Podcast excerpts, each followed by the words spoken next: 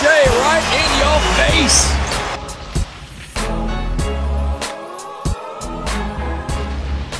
Welcome back to the Fadeaway Podcast, episode number 28. I'm your host, Fade. I got my boy here, Zaid. Zaid, how you doing, man? Good. How are you, bro? Oh, I'm enjoying the nice weather. Love was in the air this weekend. It was. Want to give a quick shout out to our boy, Deej. DJ, congrats, bro. DJ Martina. Got locked up, got cuffed up, and you know, now he's in Greece. Lucky guy. Lucky dude. What I would do, actually, to go to Greece, I think. Anything at this point. Yeah. Anything. Once, I mean, I haven't gotten my second dose yet, but once I get that, have you ever just like honestly sat there and been like, yo, what if I just moved to like Greece and became like a barista at like the Greek Starbucks and just like lived, you know, on the water, just in like a shack? You could do it. If I'm gonna move to Greece, I'm gonna be retired. I'm not trying to work as a barista. PK's already planned it out, but I'm saying it sounds pretty appealing. I'm not gonna lie to you. Only bad part might be the time issue with watching basketball games and keeping up with the NBA. That might be the issue. Keeping up with North American time, I guess. And you know, but might be worth it to live on the beach, live on the water. Oh man, I would live on a boat if I lived in Greece. On a boat, that's I like that. That's a good idea, actually. Yeah. Hey, let's make your dreams come true one day. Yeah, let's do it. Maybe we'll record from Greece. Actually, hey, as long as it can work from there. What's that? We'll record on a boat. Even better. Let's get into the nitty gritty. A very jam-packed week of basketball. Three series were done. Yeah. Finished. One series started as well. Plenty of action throughout this week. Two game sevens, injuries, historic performances even. A bunch of things. Choke jobs. A bunch of things going down. All the drama you could have asked for. Literally this last week had it all. Mm-hmm. Let's go one by one. Let's start at one by one. Brooklyn and Milwaukee. The series ends in 7 games. Milwaukee winning. The Bucks did it, man. The Bucks did it. The Bucks squeezed out that Game 7 win in overtime. Mm-hmm. A huge, huge win for them. A lot to say about this series, depending on how you look at it, depending on how you want to look at it. I'm gonna let you go ahead and kick off for us. What you thought about the series, what you thought about Brooklyn, what you thought about Milwaukee. For sure. So, I mean, in terms of Brooklyn, we'll get into like why I think that this is a choke job. At the end of the day, I think they gave up a 2-0 lead. That's a fact. You had at the point you were up 2-0, you had 5 chances to win 2 games, and you lost 4 games in those 5 chances. So, from that standpoint, I think this is a classic choke job. I think that Kevin Durant doesn't catch enough flack. Okay. He had absolutely historic performances, 49-point triple-double. He deserves no flack. Zero. He played 48 minutes. He played 53 minutes the one night. Like, he's playing 100% of the minutes. That's tiring, bro. It's definitely tiring. Tough. From torn Achilles, the previous season is very tough. And it's fantastic. I just don't know why it's necessary. It's really not that necessary. Like, the narrative that they were trying to push, I felt, Steve Nash, by making him play all these minutes and Harden coming back from a hamstring playing in 45 minutes is we have nobody else. That's not true. I think they have a pretty decent team. Now, let's talk about one guy that, you know, I don't want to say I told you so, but Joe Harris. I'm okay with this one, though. Houdini Harris. Yo. This guy's a magician, G. I can't believe. Houdini Harris with the classic disappearing act became Ben Simmons. He went 5 for 27, I think. Yeah. Oh, it was. I don't know if it was over the series or over his last 27 attempted threes, but it was 5 for 27, 18% from downtown. He had wide open 3 in overtime in that Game 7. Yeah. Couldn't sink it. So that's tough for sure. But, I mean, they have players. And if KD wants to be compared to the best player in the world or wants to be the best player in the world, then he's got to get some flack. LeBron gets flack for losing in the finals. Right. This guy lost in the second round. He was up 2-0. Mm-hmm. He lost to a guy who airballed a free throw in the dying minutes of Game 7 in the fourth quarter. He's not losing to that guy necessarily. They had 5 chances to win 2 games, and they ended up losing 4 times. That's unacceptable. You had the series. Kevin Durant, you're a killer. You're an assassin. All you need is one win over your next two games when you're up 2-0 and you have a 3-1 lead. And you lose both of them. I'm going to disagree with you heavily on the classic joke job. And I think because from Brooklyn's standpoint, you lose Kyrie in game 4. If I'm not mistaken, you lose Kyrie. I think it was game 2. Was it that early? Or game 3, mid-game 3. Mid-game 3 or mid-game 4, you lose Kyrie Irving, who is a focal part of your offense. You didn't have James Harden before that because he was out due to his hamstring injury. So you force back an injured James Harden to come in and play and try to mesh with these guys. And James Harden looked horrible. At times he wasn't doing anything for the team, and that's not because he can't, or that's not because he's not good. It's just his hamstring injury just looked so bad, and it didn't let him do what he usually does on the basketball court. Because he's out of shape. And he's out of shape. You want to add that on to because he's out of shape. The hamstring injury is still there. Hamstring only happened to those guys who are out. I got one last year in softball, like maybe twice. Yeah. But I'm saying, like, you have a hamstring injury and you're also out of shape. You want to add that in. We both know, we've both agreed that the duo of Kyrie and KD has looked far better than any other duo of this Nets team. They've played all sort of combinations. KD and James Harden didn't look the greatest. James Harden himself didn't look the greatest. When you talk about giving flack to KD, the last 3 games of the series, he averaged 43 points on 54% shooting, 12 rebounds. He lost. 6. I agree with you. He lost. No one can do it alone.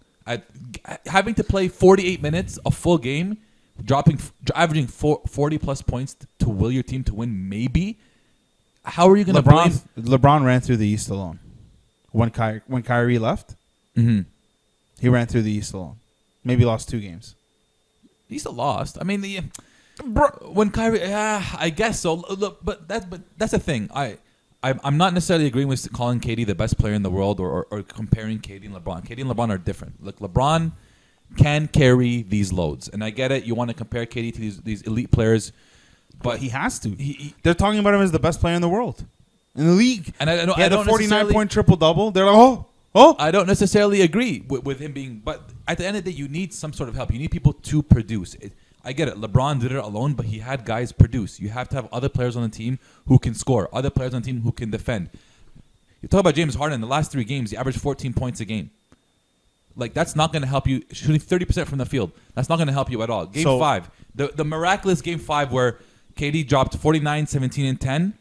Jeff Green had 27 points. Do you know how big? And Jeff Green didn't miss that. Like, he missed maybe 2 shots that game. Mm-hmm.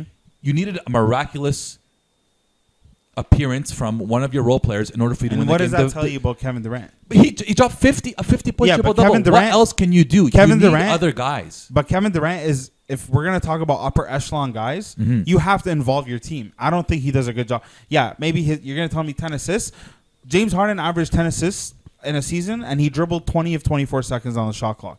You can get assist numbers in many ways. I don't think he does a great job of involving other players. And that's not usually his role. And when you play him 100% of the minutes, you become, as a team, way too dependent on him. How are other guys supposed to have confidence when it's like, yo, just give him the ball and clear every single possession? Well, because nobody else can do anything, clearly. Number 2, we know that team has no system. They can't do anything in this style. Yeah. We know that team has no system. So now I think you look at Steve Nash and say, what did you do this season for your team to be exactly? So you look at the coaching. There was pretty much virtually no coaching done at all. It was all season one-on-one basketball. Give it to Kyrie, give it to James, give it to KD. Yeah. Let them produce by themselves. KD has never been a playmaking type of player. So for us to sit there and expect, we know he's as a scorer, as a shooter, as a person who as a hooper, upper echelon, top in the world. As a playmaker, not so much, and we know that, and we've never given him a playmaking label or had an expectation for him to be a playmaker. That's where James Harden, Kyrie, who can be playmakers, come into the game, and that's where their importance lies. James Harden, his importance lies in being able to make plays and being able to be a threat offensively, which he wasn't all series. He couldn't be. He was too injured. So everyone, you're saying KD deserves more flack. Fine. Can he accept more blame? For sure, but if you talk about the pecking order of blame in regards to Brooklyn giving away a 2-0 lead, which, listen, in Game 5, I didn't really expect KD to go out there and carry and roll that team to win. At the end of the day, like we're talking about, they were missing Kyrie. Kyrie left them with a 2-0 cushion.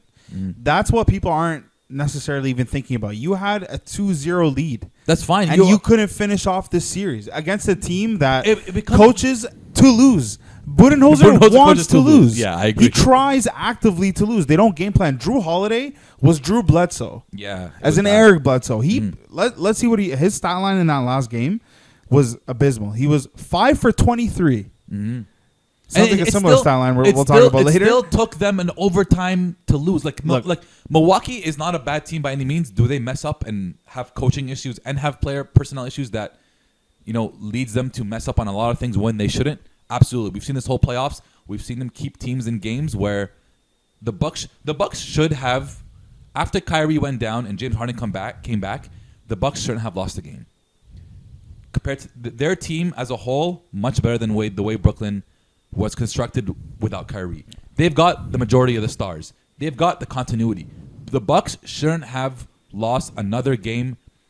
They should have won Game 5, Game 6, and Game 7. Game 5 and Game 6. It should have been no question. But Kevin Durant miraculously willed this team to win in Game 5, which kept them alive for a few more games.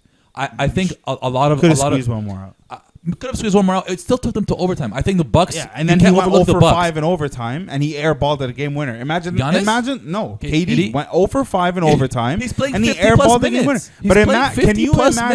But can you imagine LeBron James... goes 0 for 5 in an overtime, then airballs the game winner. What would people even say about that? But anyways, that's another narrative. I want to say a couple things. Yeah. Two things. James Harden is not being talked about enough in a classic. I understand that he's not 100%, but James Harden is notorious for choking when the games are on when the season's on the line. 5 for 17, he went 2 for 12 from 3. If you're hurting, don't shoot 12 threes. Don't play. That's one thing. Number two. James Harden's playing on a busted hamstring. He's not very productive offensively. At all. He's not really doing many things defensively. He's not bad defensively. He had a couple of good closeouts, a couple of good post defensive plays. But he played every single minute of that game, 53. Landry Shamet played 7 minutes total. Mm-hmm. Mike James, the guy who they got, the best player from Europe. Bro, they should have played him, bro. Wow. I'm not saying that give him all the minutes, but... give him some. Tell me that they had... two guys play off the bench. Jeff Green got 13 minutes. Shamet got 7. 0 total points. You got nothing from your bench. You had 3 starters play over 50 minutes. One had 47. The other had 40. That is just not strategic coaching. You're not doing anything. You're pretty much saying, you guys stay on the court and figure it out for me. Get it done. You have weapons. Mike James was crucial for them. In the second half of when Kyrie was out, Mike James was a stud. I don't know why he's not playing. Landry Shamet is a young prospect. Joe Harris is stinking the bed. They play pretty similar roles. Give Landry Shamet some run. These are things that this is winnable basketball. You go to overtime with these guys, and you're playing like absolute garbage. This is what I mean by this is a winnable game. Kevin Durant, I understand you're tired, but the season's on the line. You're in overtime. You don't score a single basket. Not one. That's tough.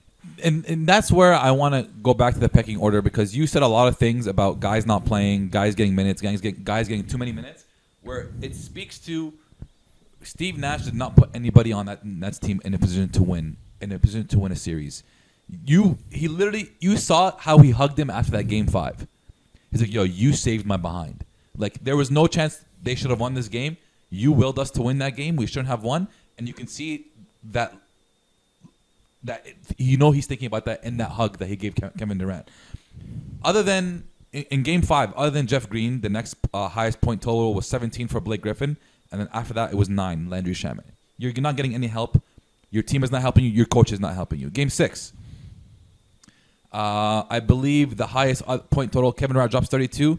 The next highest is James Harden with 16, and then Blake Griffin with 12. You're not getting no help. No one is put in a position to succeed. And then in Game 7.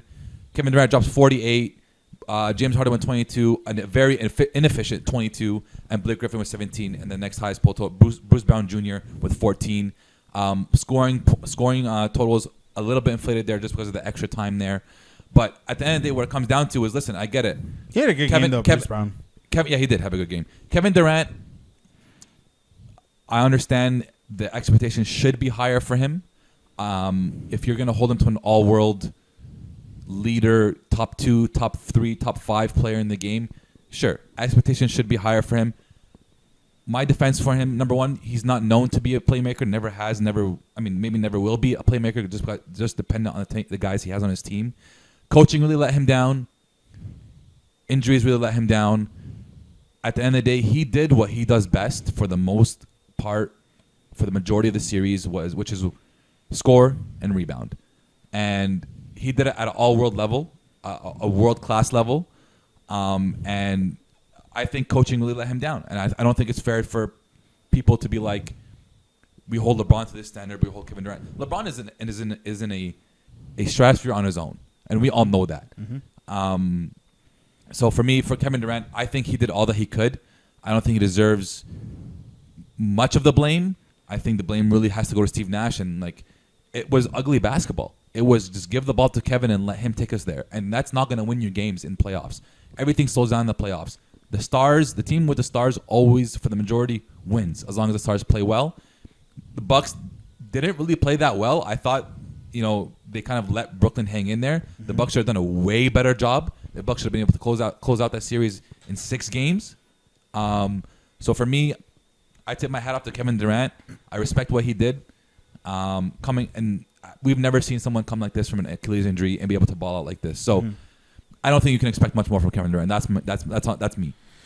I mean, that's fair. I still think if he wants to be compared to that, then we have to. But it is what it is at this point. I don't want to spend too much time on that because Giannis had an incredible series outside of Game 2 where they got slapped. Yeah. So he played 30 minutes. He had 30-plus in every single game, including 40-point triple-double in the closeout. And I think that needs to be talked about a little more because that's a guy who disappeared come playoff time a lot. Yeah. And he showed that he can do it. So I think that that's a great sign. One thing I'm sure that they they're kind of like fretting a little bit. They're worried about is Jrue Holiday was a little bit underwhelming. Right. I know that closeout game was not that great, but they're still expecting a little bit more from him. His percentages weren't that great. I'm pulling it up right now, but not the most efficient. I think one game he had like single digits, but like, yeah, 28.6, 25%, 28 again, 10% from like, very abysmal percentage numbers. Like he got like he's gonna defend. Yeah. Obviously that's his bread and butter, but he's got to be a little bit more efficient. But that's it. I mean, I think Milwaukee is. I'm not sold on Milwaukee still. I mean, either. I'm not. I mean, you want to talk about they squeezed it out. You want to talk about the predictions for the next round for Milwaukee? We'll get into. They're playing Philly. They're playing Atlanta. Red hot Atlanta, who surprised everybody so far and has been able to beat some pretty solid teams. I mean, the Knicks, they should have. You know, I could see them beating. You know what? It's not the beating them. It's the way that they beat them. The comebacks. Yeah. The end of game execution. You're watching these first timers and they're so poised and it's like, what is happening? Yeah. So. To add on everything you say, for that prediction, like I'm not. We'll get into prediction later, but I'm not very confident in the Bucks winning just because they can't seem to really play together. They can't seem to excel together. They make some pretty stupid mistakes to keep teams in the game. Coach, and they don't attack mismatches. They don't attack mismatches. Coaching, I think, like you said, he hates winning. I'm not confident in the Bucks. But let's move on to the next series that closed.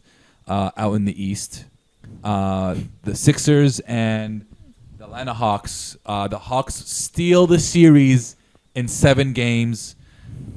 Media's going crazy about Philly. What are they going to do now? A lot of things. You know, Atlanta comes back from a 2-1 deficit after you said that they would not win another game in this series. I can't believe it. I can't believe they did it.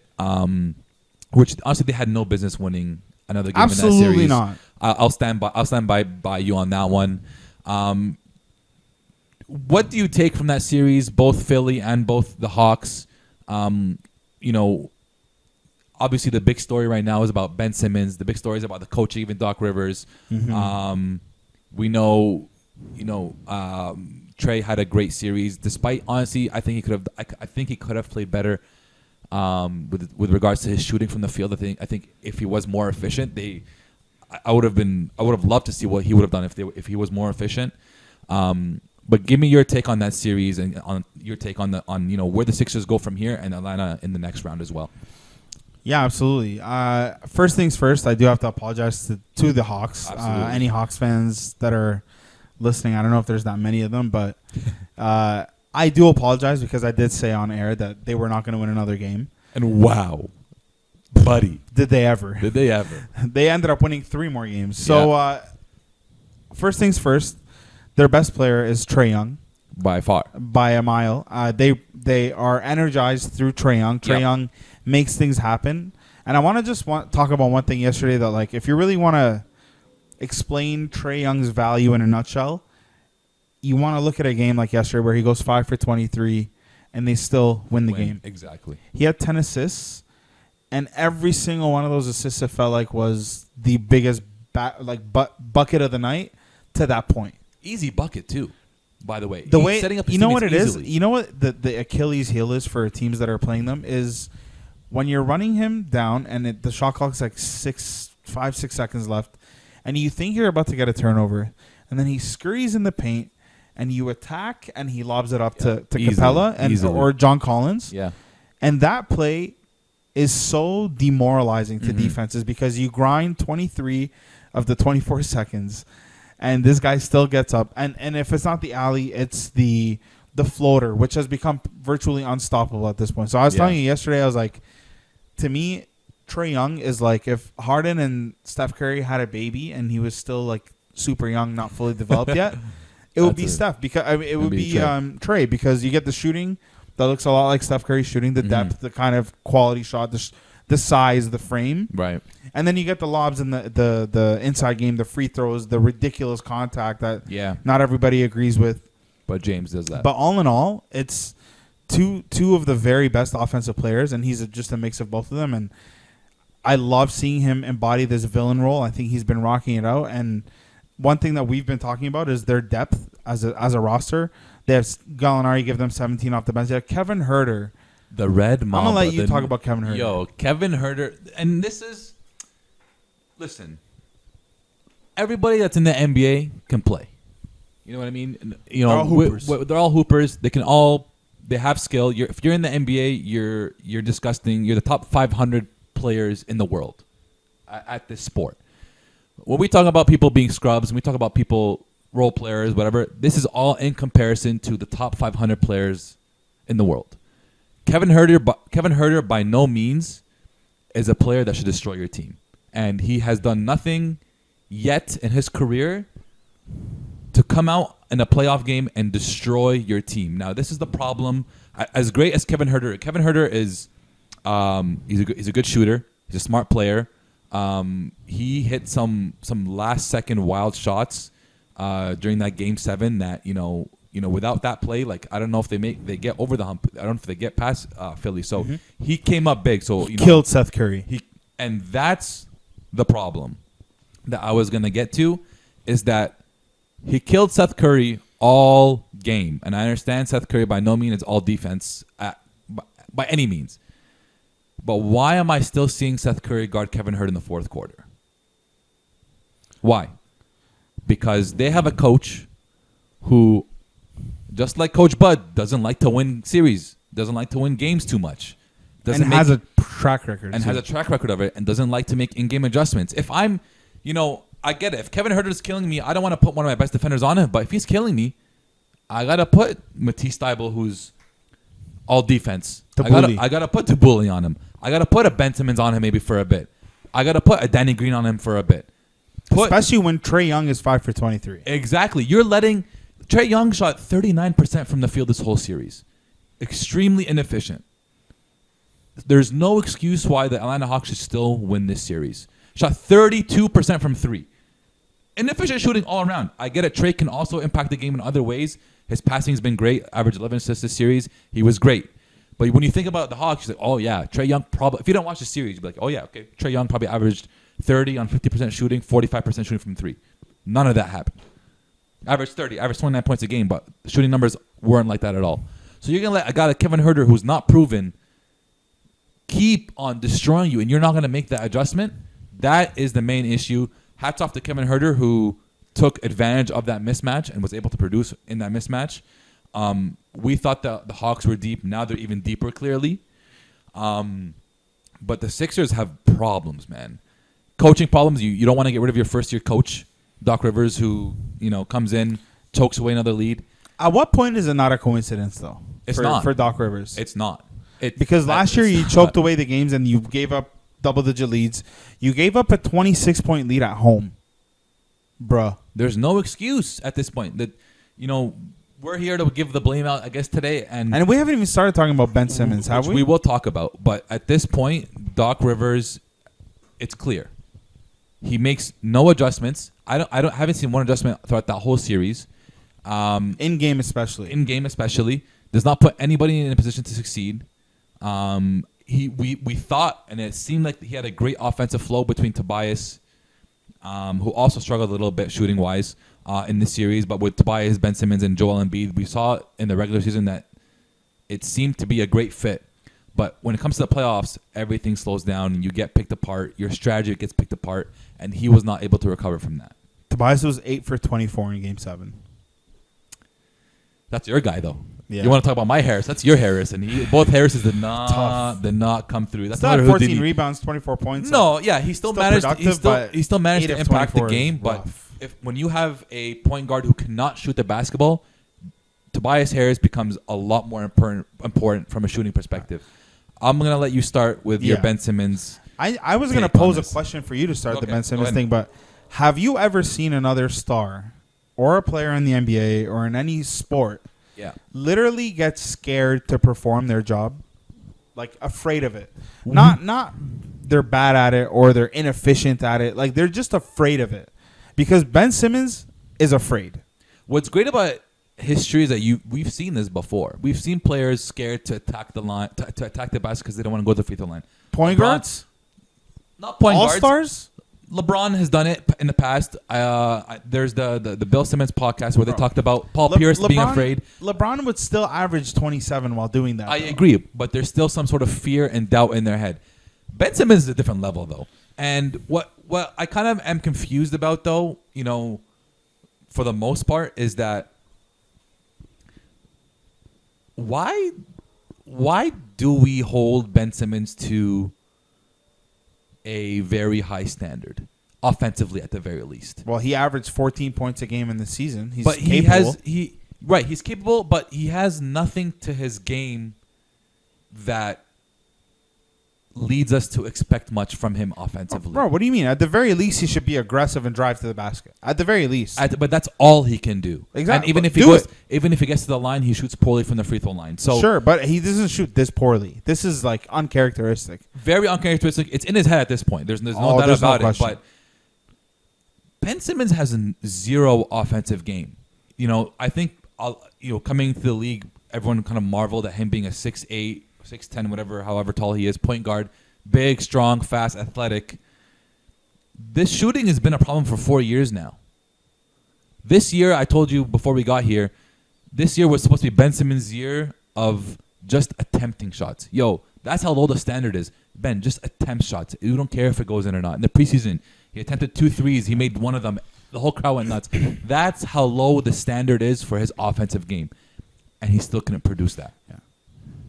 So it's a bit of two things. I get it. He didn't attack the basket. He averaged 14 on the season. He could have at least averaged 14 in the playoffs. He could have attacked the basket more. But at the same time, he's never been a good shooter. He's never been a good offensive player. I don't really know why we've put him in this category of being a star, or he's getting paid $30 million, and he's an all-star. He's an all-star, but it's never been for his offense. At this point, the report came out with him in Australia not playing for Australia. Finally working on his skills, which should have been done 2 years ago at least. But at this point, it's in his head. If he cannot learn how to shoot, this team will never win with a point guard who cannot shoot. Yeah. To your point about what you mentioned earlier, like Jim Jackson was calling the game, and he was saying Jackson, like bro. There were a few times where Ben took it to the rim and he missed a layup, missed a turnaround, like skyhook. Yeah. Abysmal. And Jim Jackson was like, you know what? You just got to be happy he took the shot. And that's how low the standard is. This is a guy making $30 million. This is a guy who was an all-star 5 months ago. Yeah. 3 months ago, whenever it was. And now we're like, oh, you know what? It's okay that you're missing layups. At least you're taking them. That's how bad it's become. What happened to this guy? And that's how bad it's become. He attempted, I think so, game 7, it was like 4 shots. Game 6, it was 6 shots. Game 5, it was 4. 14 shots in the last 4. In the last 4 games, he took 0 shots in the fourth quarter. He got benched the last 5 minutes of the last 2 games. And you can't have that. Imagine your number 2 option is getting benched in the last game. What? Like, offensively, he's just not there. No. He's not there. He's not even close to being there. He's never really improved offensively. He's just gotten bigger, stronger, faster as his career has gone. Free throw shooting, I think he's gone worse. He's shot 5% from the free throw line, maybe it was. But when you have that collection of just you can't shoot, you have no mid-range game, you have no post game, not zero post game. All you can do is rely on your body to take it to the basket.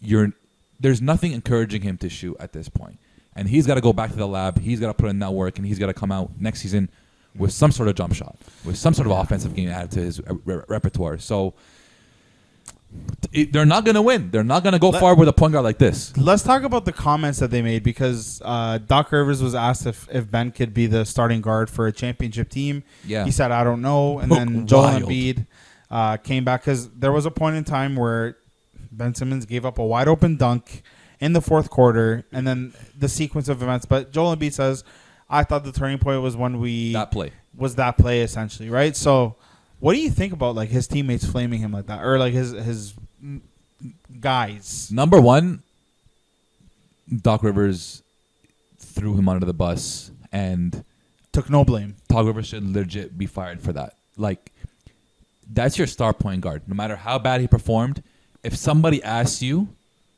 do you think going forward this can be the guy? You have to say yes. Even if you don't believe it, it's your responsibility to make it happen. You're the coach of this team. If he doesn't have it now, you're responsible for him to develop, for him to grow, and for him to improve. So for you to say, I don't know, that shows maybe a lack of confidence, number one, in him. Number two, in your own abilities, because you clearly can't coach this kid to be better.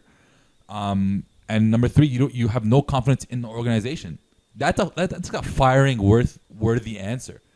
How does Ben Simmons as a player report to training camp next year and be like, this is my coach, this is the guy that's going to get me there? It's impossible, man. So that's a horrible answer, man. Look, that's a horrible answer. On the one side, I do think it's a horrible answer. And Kenny Smith brought up a great point in the postgame. He's like, 5 minutes prior to you being asked that question, you were rolling with this guy and you were of the belief that we were going to win a championship. Yeah. So now you can't come out, and you literally cannot come out and say that, because it's just not true. Unless you never believed in him from the get-go. Like, there's no, you didn't just stop believing him 5 minutes ago. Right. So that was one thing. But on the other side, man, like, Ben, you need to hear this. Like, sometimes at this point especially, you need to be told this, because now you're not even trying to shoot it. You're a detriment to the team. First of all, you're guarding Trae Young, who's averaging 30 points a game. Okay, I mean, you're making him less efficient, but he still had 10 points in the fourth. He's still getting off those assists that are killing everyone, killing the momentum, killing everything that you do defensively. You're not shooting. You're sitting on the court. Like, you're a detriment to the team at this. You need to hear this. So I don't think that... How do you hear that, though? Do you hear it like that? Oh, it doesn't matter. It does for sure matter. Stop playing, bro. You gave up on your team. It does for sure matter. Because, number one, you're already hearing it from the media. Bro, you know you're going to hear it. The other guy is playing with a torn meniscus. He's a center, and he's averaging 30 points a game. You cannot hear it publicly like that from your coach. Nah, it sucks. Because that's the cherry on top of the cake. The media's after you. Joel Embiid. I'm not disagreeing with what Joel Embiid said, that it was the turning point of the game. Do I care if he says it publicly? Not really. Whatever. But your coach, that's the dude that's responsible for you. And as a coach, like it's almost like that's your son. You know, that's your child. Those are your players. You know what I mean? You got to look after. You got to cover those guys as much as you can. Behind closed doors, tell them, hey, listen, bro, you can't shoot for crap. You got to go to the gym this summer and you got to shoot. That's fine. Publicly, not a big fan of it, especially when the coach... They put him on the spot. Especially when the coach hasn't done anything to make this team successful in the playoffs. That one was a little crazy. So, you need to look at yourself in the mirror. We've come and talked about how Nick Nurse has been loud and has been wrong for criticizing guys like Norman Powell, guys like Freddie or whoever in the media. Why they didn't do this though? They didn't do this, but that's historic. It's still your player, man. It's still your guy. That's still the guy you got to roll with. You can't be doing that publicly. And your team has like, championship Nick expectations. Nick Nurse bashed Norm after he had 35, being like, "Yeah, don't worry, he's still not that great." It's like, bro. But regardless, it doesn't matter. Like, it's still your guy. This is the guy you're rolling to win a championship with. If you don't believe that, then either number one, trade him in the offseason, or you leave your job. Well, he has no trade market, unfortunately. Who wants him at this point? No. Listen, you can take him and teach him how to shoot. I think it's still a possibility to teach him how to shoot, or build a team around him where he doesn't need to shoot. He could just. Driving kick. At this point, man, I don't think as a point guard and as a starting point guard, he needs to be a free throw shooter. You have to be at least some sort of shooter. Doesn't have to be a 3-point shooter. Mid-range, post-game, free throws are very key. But no team in this league will win without a point guard that cannot shoot. Doesn't care. I don't care if they're pass first or not. If that point guard cannot shoot and is not a threat offensively, that team will not win, and we've seen that in the last 10 years, last 15 years. Every team has had a point guard who is a threat offensively. So you can't do it. You have to teach them how to shoot.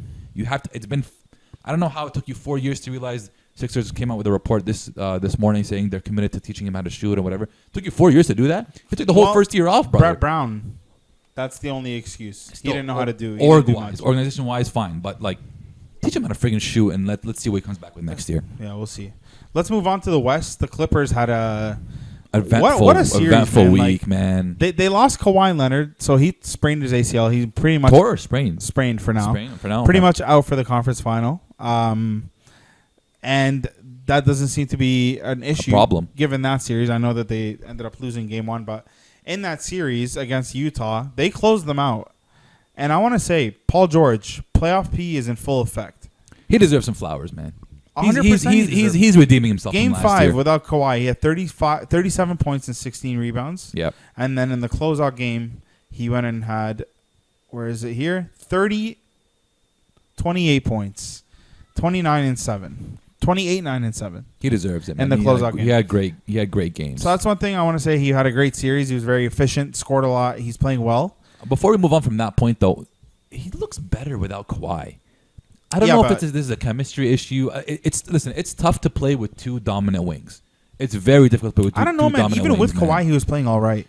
All right, but he wasn't excelling like this. Obviously, maybe he has to carry more. There's more on his shoulders when you're the only guy. But he just looks so much more comfortable because he can just go out there and hoop and do whatever he wants and do his thing.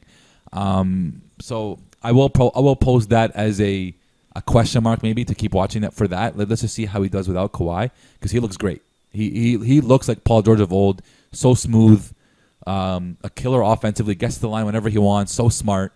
So he's definitely redeeming himself. He redeemed himself that series, and he's been playing well. Another guy.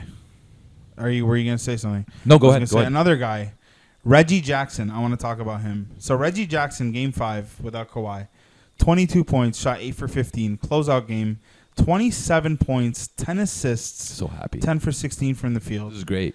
It carried over, I think, into game one of the conference final. But those last two games, that series for Reggie Jackson, wow. Where did that come from? Listen, you made fun of me last year for when I said the Clippers picked up Reggie Jackson from Detroit off the buyout late last season. And he can't play. He can't whatever. He's a scrub or he's washed or whatever it may be. I don't know what it was.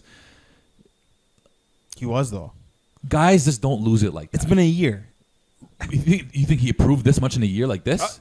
Why not? Part of it... No, he could play like this. We saw shades of this in OKC, and we knew he could play. We knew he could be a starting guard on the team. Maybe not a championship team, but on a pretty solid team. He's always hooped like this. It just... I think, opportunity. Sometimes the stars align and things just work out. It seemed like whenever they needed a big bucket, he was the one to hit that big bucket for them. Big layups. Rudy Gobert was trash. Was defensive player of the year. My booty cheeks, bro. Reggie was taking right at him, and Rudy did not stand a chance. And it was so nice to watch. He's been really solid, and that's what you can. That's what they wanted from him when he came on last year. Yeah. All I have to say about Rudy Gobert is, wow. If you are a player that a team can game plan against and take you completely out of a game, you should never even sniff $200 million. I'm not saying he doesn't deserve money, that he should be broke. No. Is he overpaid? 1,000,000%. Absolutely, yes. Is he overrated? 1,000,000%. Yeah. This guy in the closeout game was a team worst minus 24. How many blocks did he have in the last few games? So he had 0 blocks in the closeout game, and he had 0 blocks in Game 5. So now you're getting 0 blocks in both games. You're really not defending anybody because, and this is something that we need to give credit to, is Ty Lue. He did a great job of taking him out of the paint. Ty Lue. A great job. I have been outspoken on slamming Ty Lue, as in I never thought he was a legitimate coach. Yeah. And he not only is the most winningest in terms of Game 7s. I think he's got like 10-1 record in Game 7s. Wow. He is an incredible, incredible adjustments guy. He is. He's much better than Doc Rivers. That is something. And, you know, last year when Doc Rivers left, they said, well, Paul George better not, you know, get too excited because this is my assistant. It's going to be the same thing. Look at that, man. They adjusted. Yeah. And they took an all-star defensive player of the year out of the game completely. Yep. Out of the series. And the cherry on top is Mr. Terrence Mann. Yeah. Who had a fantastic, I think game he had 39 points in that Game 6. Game six. They won it in 6 games. Missed 6 shots only. 15 of 21 or something like that. It was a great performance. It was a great closeout, a great series. Yeah. I thought the Clippers did a great job. Ty Lue was the most impressive. He might be the best coach in the league left of the four. You know what? That's not true. Monty Williams. Monty Williams. Nate McMillan, we haven't given him any flowers when we talk about Atlanta. He has done a ridiculous job. They're great coaches, man. Ridiculous job for that team, man. 3 of the 4 coaches left are African-American coaches. Exactly. And they're former players, which shows you the value in that. Exactly. So who was I arguing with? Hannah? And he's like, what does it mean? So what if you were a former player? What is that? It's a big deal. What does that give you the experience over some guy who coached? What? Of course. Hannah knows what I'm talking about. Of course. Yeah, it helps. 3 of the 4 coaches left former players. So that's your resume for you. That's the experience. Well, I want to go back to your Rudy Gobert point. Not only does he have no offensive ability, other than catching a lob and maybe a dunk here and there, $200 million to not be productive on any end of the floor is like that's heartbreaking it's heartbreaking for a team. And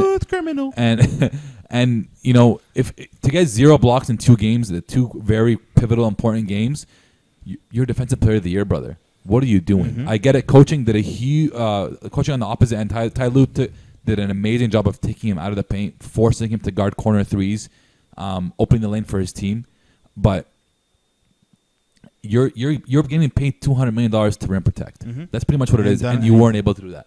So that's tough. I also, as great as Donovan Mitchell was, as you know, he did whatever he could possibly think about doing to try to get his team to win. He did not have a great series mentally or IQ wise. And what I mean by that is that a lot of times he would just settle for chucking up random threes. Mm-hmm. He would go 3 of 15 from 3 and keep on shooting. And that's, you got to realize that does not do anything for your team. Number one, your confidence decreases because you keep on missing your threes. Number two, you're taking away shots from other guys who can shoot threes. Jordan Clarkson can shoot threes. Bogdanovich can shoot threes. Joe Ingles can shoot threes. Royce can shoot threes. They've got guys who can shoot threes. Instead, you're taking the ball up yourself and chucking up these wild threes. And they're not even close. They're hitting backboard and out. They're not doing anything. Look, I don't want to do that because he did shoot 44% from 3. But in the times where it mattered. But you know what? You got to hold them to a stop. It's not the series. That's like total playoffs. So yeah, take that series alone. Let's pull up that number for the series alone. But it just like at times where they needed to play as a team, they didn't. And it was just Donovan Mitchell taking the ball up and running and shooting threes and chucking up threes that didn't matter and didn't help the team. So despite how great it was, I think he's a star in the making. We know He's not. We know he's here. We know he's a star. Second straight playoff run, he's averaged over 30 points a game. So we know he's a star. We know he's got pretty much everything in his offensive repertoire. Now it just comes down to your shot selection. How are you getting to your shots? Yeah. How smart are you playing? And that's where he's going to improve for next year. So his three-point shooting was pretty good in the series, 40%, 56, did not 40, seem like that at all. 60%. There was one game where he shot 29%. He was 4 for 14. Yeah. One thing I did want to say about him, though, was I think he can be a better playmaker. I think he can. So outside of the closeout game where he had 9 points, it was 5 assists, 4, 5, 5. I think Donovan Mitchell should comfortably be at 7 assists a game. Like, there's no reason for you to not be at 24 points a game, 7 assists, 7 rebounds, 6 rebounds. That there, you're that, like, to me, I'm not saying he should have had that. I'm saying that's the next step because at this point, he's a superstar. We know you can score 30 points a game. Yeah. We know you can. You're unguardable. You're athletic. You're smart. You he's D Wade. He's a reincarnation of D Wade. He's a great player, but I think at this point, the playmaking aspect needs to get a little bit better. Involve your teammates a little bit more. Instead of, like you said, shooting those crazy threes. It's like you do so many great things, and then you come down and you shoot this wild three, and it's such, like, every possession matters. It's a pivotal moment, exactly. The playoffs, you can't afford one of those possessions, especially at the end of the game. So that is the next thing, the IQ for sure, like you said. And I think if he can get that up to 7 assists a game, beauty. Who knows where they where can go. It's not like and 7 assists. I don't mean like 4, 4, 4, 4, 9. I mean like steady 7, 6, 8, 7. Yeah. You know, in that area per game. I think that's going to be the next step for him to take him to that level. Lastly, the Western Conference Finals have begun. But Western Conference Finals have begun. The Clippers taking on the Phoenix Suns. Phoenix Suns take game one without Chris Paul due to COVID, which is BS. Huge BS. Yo, PK, you're going to like this story. So, Chris Paul, APK. Chris Paul is double vaccinated. Okay? And this dude has no symptoms, but he still has to sit out. They don't want to see you win. It's that simple, bro. But there was talks about Chris Paul texting his brother or CJ, and his brother was giving out commands or advice during the game to the Suns, but that's jokes. Man, I want to talk about how great of a team this is. How this is, like, you know, you're a great team. They did come out a bit sloppy without CP. They did have to make adjustments without CP, but Campaign played big minutes. Ayton's still playing big minutes. Bridges playing big minutes. Campaign had 9 assists, and that's what I'm talking about. Still having and then Bridges having to come out and guard PG. Saric, D-Book. Jeez. D-Book is the second coming of Kobe Bryant. First triple-double. Everybody's been saying he's the second coming of Kobe Bryant, and the way he plays, it's a carbon copy of Kobe. He gets to whatever spot he wants. He shoots whatever shot he wants. The handle is there. It's tight. He works the pick and roll effortlessly and perfectly. And this is where the value and the importance of a mid-range game in the playoffs. You know, people say the mid-range game is dead, and I get it. It is. But in the playoffs, you see the mid-range game come alive again because when teams press you and force you to drive in, it's important for you to be able to get to your spot, to get to the corner, to get to the baseline, and be able to pull up and shoot over anybody. And D-Book has no flaw. No flaw offensively, and he had that 40-point triple-double in game one. That's the kind of thing that we're talking about Donovan Mitchell. You have to be also... You have to drop 40, but you also have to be able to make plays for your team, and that's exactly what we saw Devin Booker do. Yeah. PG had 34 that game, but he shot 10 of 26. Tough game. Not efficient. And Reggie Jackson continued with 24, 6, and 4.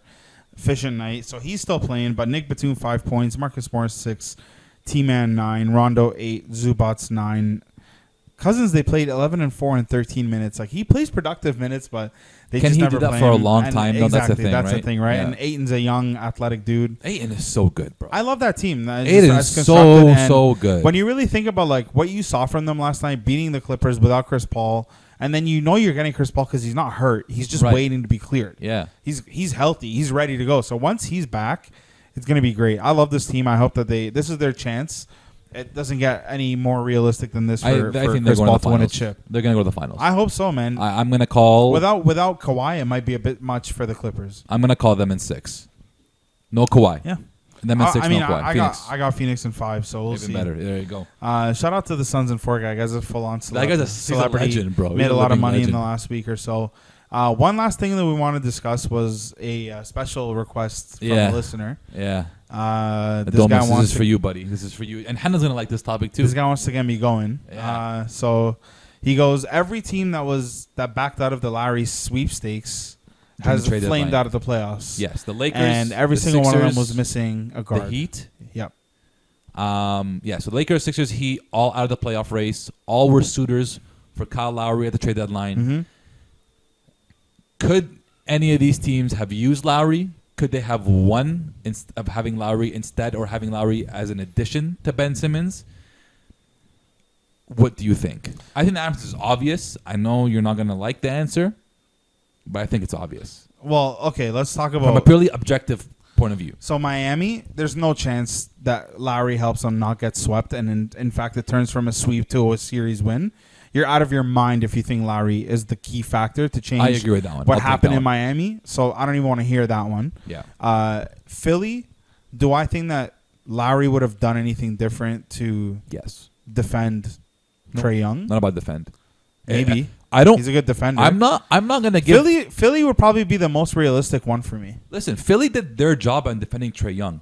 If you're going to make him get inefficient 30-point games, that's what it's about. But that's what it's about. That's his game, though. He's not efficient. In the playoffs, stars shouldn't be shut down. They should just be slowed down. But he played the same, though. He's you add somebody like Kyle Lowry who can shoot, who can make defensive plays as well. But that's the thing. Who can spread the floor. He can't shoot in the playoffs. People forget. Lowry was a playoff struggler. Nobody can shoot worse than Ben Simmons. Well, he doesn't shoot. Exactly. So you can't get worse than that, and you still took the Atlanta Hawks to the maximum, to the 7 games. How many games did Lowry have a goose egg? 0 points. Too many. You think? Yeah. Too many. I remember 2 off the top. Too many. I don't know. I think it makes a difference. I think it makes a huge difference because they were playing 4-on-5 offensively. I think if Philly had Danny Green, because he was out for injury, it would have been fine. I don't think it would have had anything to do with Kyle Lowry. Would they have a lot of guards already? Tyrese Maxey played a great game. Like, he's not a bad player. Well, I don't know what Lowry would have done different. Just being available to shoot. That's literally all they needed. A guard who was available. Would Ben Simmons come off the bench, or would he play the 2, or how would that work? Yeah, I hope they trade away Ben Simmons at this point. They need Ben Simmons because Lowry can play off the ball.